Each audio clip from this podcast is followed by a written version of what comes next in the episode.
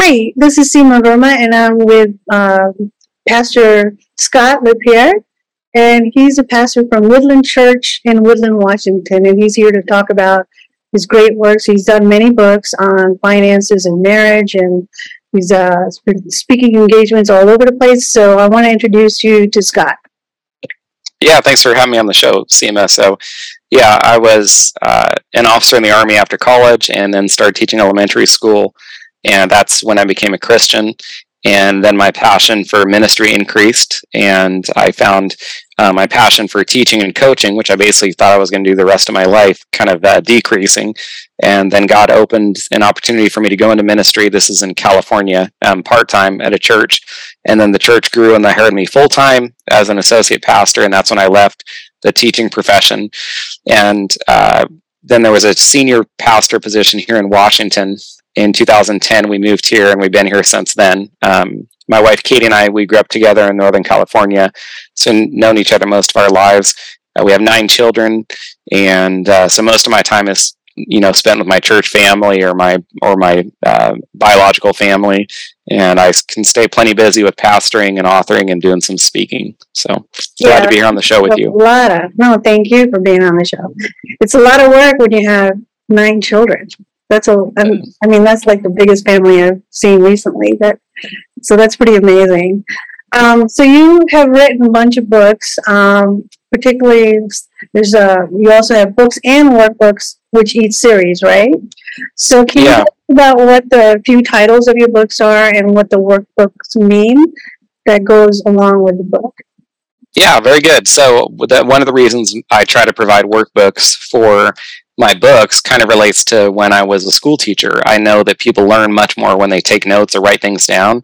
And so even my preaching, I generally try to make sure that people have handouts so they can take notes or fill in the blanks. And, um, you know, we remember a lot more. Even if you talk to people and they, they tell you about some really great sermon, they're not going to remember that much about it, even though they might have really loved it. But if they'll write things down and take notes, we generally, I mean, there's secular studies just pointing out how much more we retain when we take notes. And so that's why I think a, a, workbook is so important, and so I try to provide a workbook for my uh, marriage book because I like to see couples go through that together. And so I think the book will be talk. I think we'll be talking about marriage today. And so my my uh, marriage book it's called Your Marriage God's Way, and then the accompanying workbook is called the Your Marriage God's Way workbook. And I generally tell couples that they can share one book. I mean, I'm not going to stop anyone if they want to buy two books, but they each need their own workbook. And the reason is that you don't do the work in the workbook with your spouse. You do that separately, and then you come together to talk about the answers. And so you read the chapter in the book, and do the work in the workbook separately and then come together to talk about your answers. And the reason is nobody wants to be sitting there answering questions about their spouse while their spouse is sitting right there, right? Yeah. You know, um, there's difficult questions to answer about yourself and about your husband or your wife. And I hope people take time to pray and, and uh, think about the, their answers, meditate on them, and see how God would have them respond and then and then choose like one day per week or evening per week where they can you know many couples have a date night and let that be your date night that you come together and then hopefully do like one chapter per week which if you know there's 20 21 or, or i think 22 chapters that'd be that would be four months so i don't want to see people rush this you know i'd like to see people actually be five months excuse me wow. I, I, don't want to see people uh, you know yeah. be rushed as they go through this together and so, yeah, that's my marriage book, um, Your Marriage God's Way. And then my finance book came out after that, Your Finances God's Way. That's kind of my um, brand, you might say, is, is God's Way. I deal with Christian living, largely books that are drawn from my sermons because, uh, you know, I just don't have the time or really the inclination to write books separately for my preaching ministry. And so my any of my books I've preached on those topics. And that's actually really good for my readers because what that means because my books are drawn from my sermons is that my books are going to be thoroughly biblical because I have spent so much time studying for my for my sermons. And that's actually how I ended up being an author. Uh, you know, I can't say that I really love writing. I didn't grow up mm-hmm. aspiring to be an author. I probably would have been, you know, completely surprised growing up if if someone would have told me that I was going to be an author. But what happened was when I became a pastor, there's kind of like let's say two categories of of pastors or preachers there's preachers that their notes are very abbreviated. Maybe there's like a word or a phrase that jars their memory and tells them what to say. Uh, I'm kind of on the other side of the spectrum where my my notes are very thorough, They're they're written out. It's more manuscripted, and then I take that manuscript or those notes and I polish them and refine them all week until I preach on Sunday. And so I end up my sermon notes. You know, when I step down from the pulpit, my sermon notes have really I've invested a considerable amount of time and energy into them. My wife calls every sermon like a love gift to my church because she sees how how much work I'm doing, and then those sermons, you know, go go into my books. And I even go over the sermon with Katie. So later today, uh, you know, it worked out for us to talk at this time. I don't know when people listen to this, but it's Saturday, and today I'm going to go over my sermon notes with my wife and it helps me familiarize myself with them, make any changes. She can tell me if things don't make sense, and then um, and also I'm I can be more extemporaneous because the more familiar I am with my notes, then I don't have to read them. But the but it was my wife that noticed. She said, "You know, you're pouring so much of your heart into these sermons, and then when you're you step down from the pulpit, you're basically done with it. You know, why don't you write a book? You ought to take these sermons and and put them." And I put her off for a long time because I was so busy.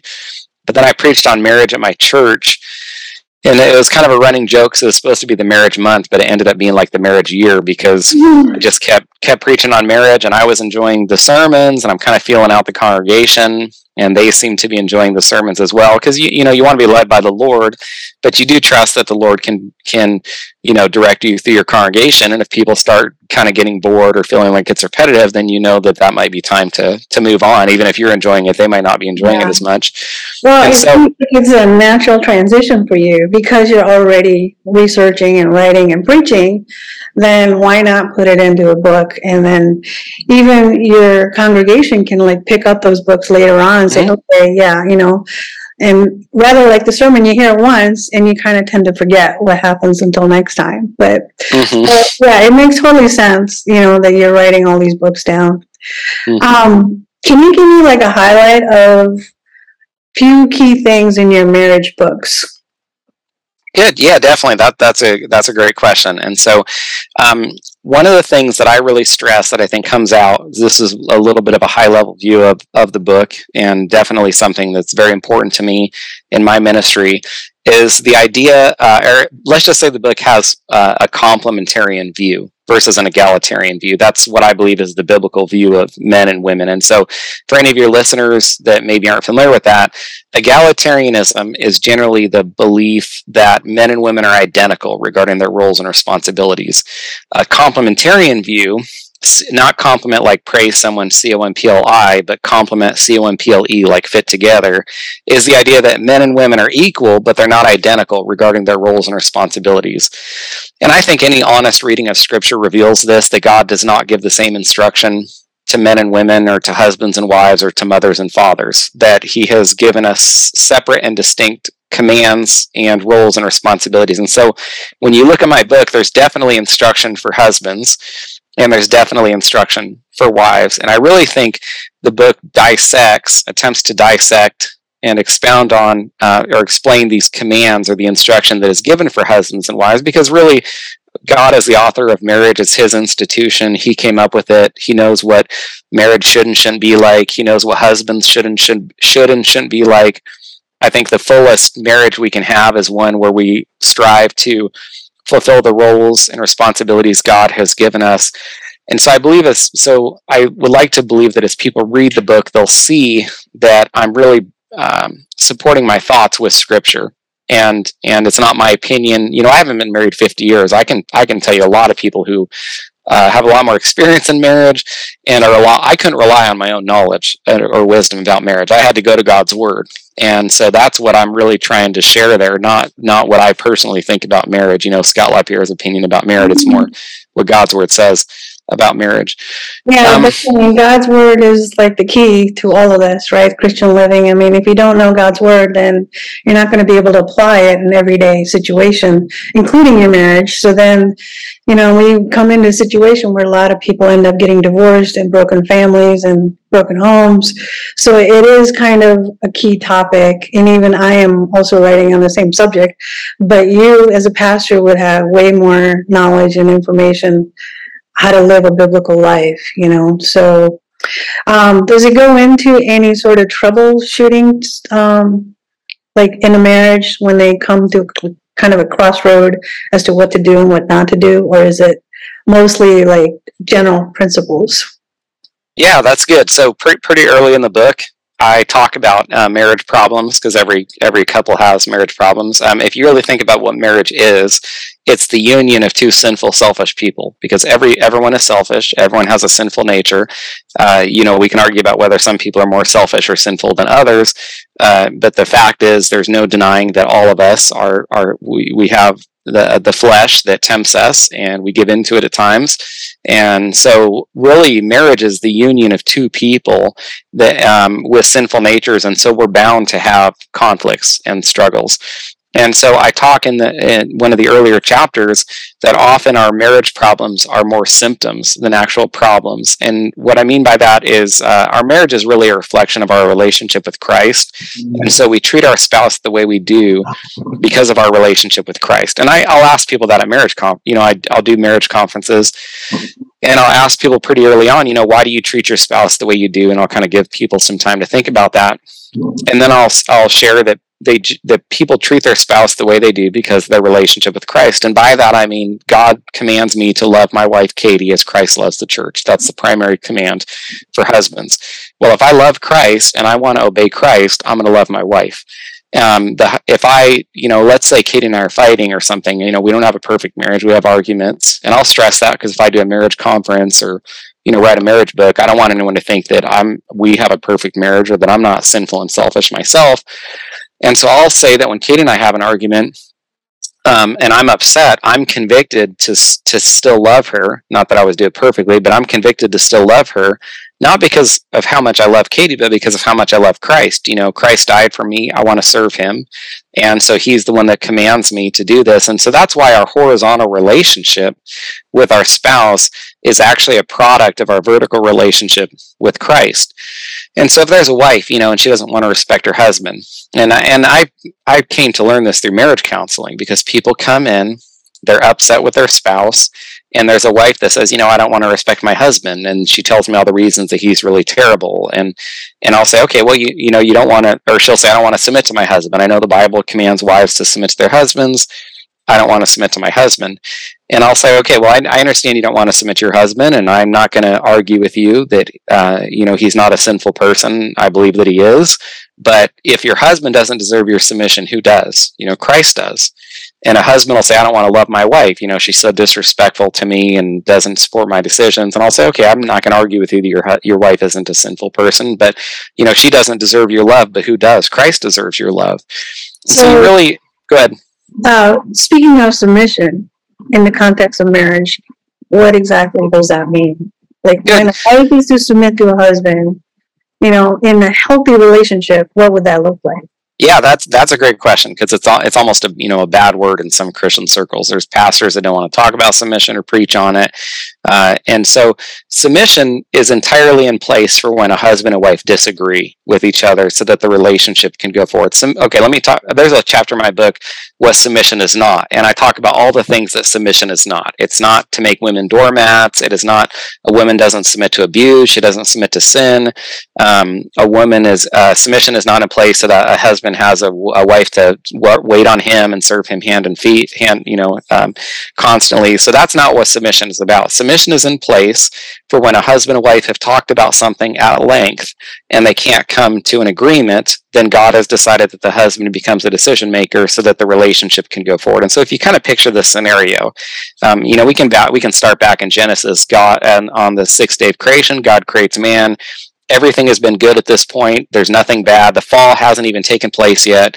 And God looks and he says it is not good for man to be alone. You know, so you've got every day God says it is good as it is good as it is it, it looks, he saw that it was good. And then he sees something that's not good and it's man being alone. And he says, I will make him a helper.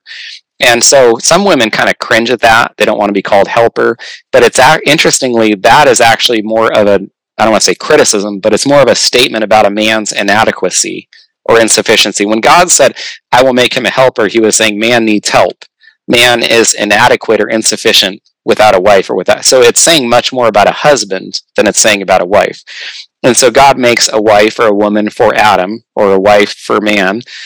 And one of the ways that wives help their husbands is by providing counsel, thoughts. Uh, any, you know, many times men come to me and they ask me serious decisions. Uh, and I'm afraid to answer, to be honest, because I don't want to wreck someone's life. You know, I don't always know what people should do.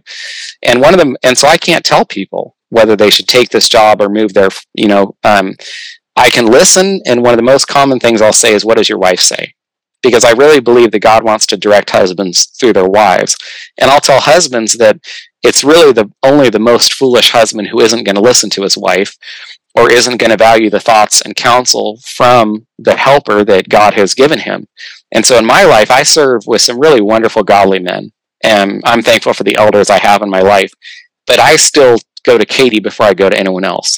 There's nobody's counsel or thoughts that I value more than Katie's. So let me ask you this: um, God said He, Christ is this uh, head of a, the husband, right? So mm-hmm when you're talking about in context of who do I listen to, others or my wife or a pastor, wouldn't God be also be speaking to the husband directly? Or are you saying that even though Christ is there to direct the husband, it's complementary to kind of like view your wife's opinion to help him guide wherever he needs to go? I like the the latter. The com- it's complement complementary. So to me, in my life, the biggest resources in my life are God's word, God's Holy Spirit, and then my wife. And so that's where I'm expecting God to direct me and speak to me. Like I said, I'm going to go over my sermon later today with my wife, and people who've sat under my preaching for any length of time have repeatedly heard me say when I was going over the sermon with Katie, she get I value her thoughts, her input. Um, and so let's just say that a husband and wife have talked at length and uh, a wife has given her husband her counsel and thoughts and it's wonderful when you can come to an agreement right? I mean it's that's the ideal scenario is that uh, it's only a foolish man that doesn't want to listen to his wife. But so let's say a, but let's say a husband has listened to his wife and they still disagree. Well you know are you going to play paper rock scissors? Are you going to flip a coin to to make a decision? No god says that in that moment it is the responsibility of the husband that's what it means to be the head to make the decision and that's and then it's the responsibility of the wife to support her husband's decision that's what it means to submit. So what, so if, the, have, what if the husband is wrong about his decision? Still it's not real yeah it's not really if husbands are wrong we make mistakes we're and and i have a chapter in my book about that too so so one, one thing um, with submission i've heard women say you know i would submit to my husband if i agreed with him and when a wife says that, she's telling me she doesn't really understand submission. Yeah. Because sum- submission is entirely in place for when a wife doesn't agree with her husband.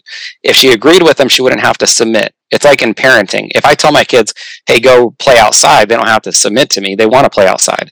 When I say go clean your room or do your schoolwork, that's when submission is involved because those are things they don't want to do. And so, literally, a wife is submitting when she thinks her husband is making the wrong decision because if she thought he was making the right decision, she would not have to submit.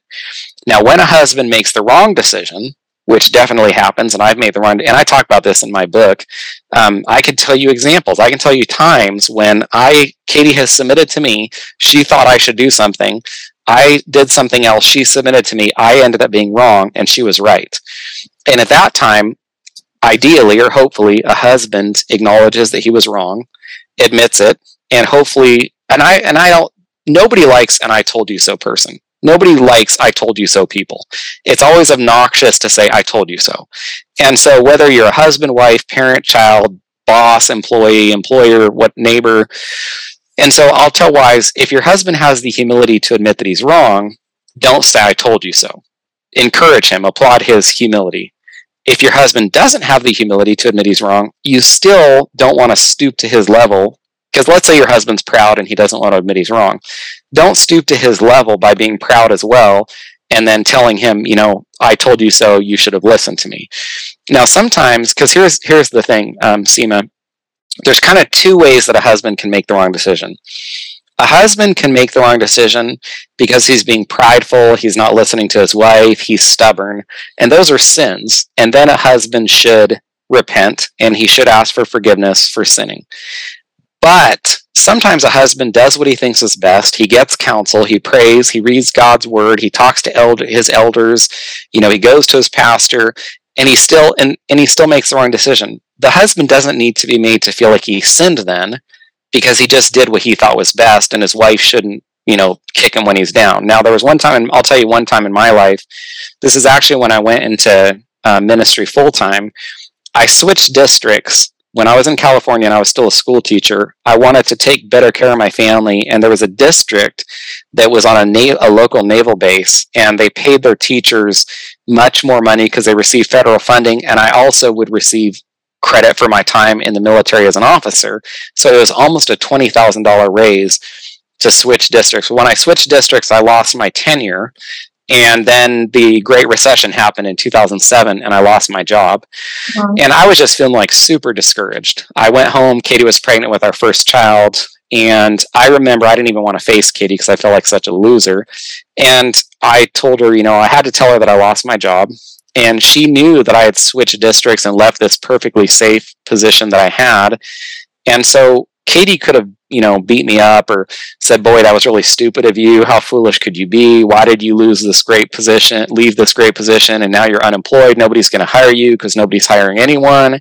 You can't go back to your previous district. What are we going to do?" But instead, she just said, "You know, I'm excited to see what God's going to do to take care of us." And she was an encouragement to me. And husbands don't forget that.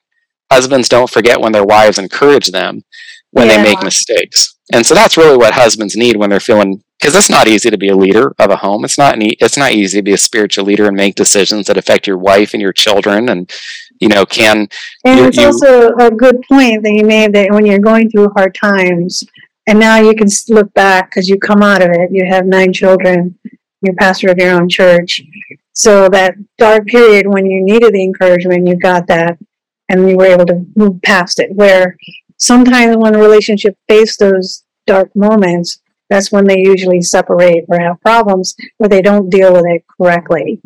Mm-hmm. Um, just to, because I'm running out of time, so I wanted to share your website so people know where to find your books. And um, I would love to talk to you more about relationships because I have many questions. So, this is your website. Um, and then I wanted to showcase the books that you have written here. Um, so we just talked about your marriage God's way. Uh, we didn't get enough time to talk about your finances the God way. Maybe perhaps next time. It looks like you've written some other books as well. Um, the Father offers His Son, Work and Rest God's Way, A Family Guide, the uh, Eternally Minded Mamas. Those are my wife's books. Those two ah, books are my wife's books. Writes, two wives. Yeah. Well, that's short devotionals. You guys are both authors. And then your last one is Christ centered marriages. Um, and that's actually, that one is a free gift. I give that, that's a short read. The other ones are books, you know, 250 pages or something. That's actually a pretty short read that um, Christ centered marriages is a free gift to people that want to sign up to my newsletter. And so I'm happy for your, for your, we talked about marriage a lot in this, in this yeah. um, interview. And if people want to go to my website, they can download that Christ centered marriages for free. And it's got seven insights. It's a short read, seven insights from my marriage book and okay. workbook. And then it looks like you also have your own podcast and blog and some other uh, resources there. So mm-hmm. your website is scottlapierre.org, correct? Yeah, it's just my name. Yeah, scottlapierre.org. Yep, and you'll put the link to it in the show notes so yeah. people can find it there, hopefully. Yes. So lots of resources here for godly marriage and godly finances. So I um, we only have a few minutes left, but I wanted to ask you on one of the topics was when you mentioned abuse and other things that you know that we're not required to submit to those things. Mm-hmm. Um, so what what happens, or are there ways to uh, biblically leave the marriage when you're suffering abuse and trauma and other things? Yeah, so what I would say is hopefully people are plugged into a local church and a woman can go to elders for help. And so if we had a woman in our church that was abused and she came to us, we I, we would bend over backward to try to provide a safe place for her and her children.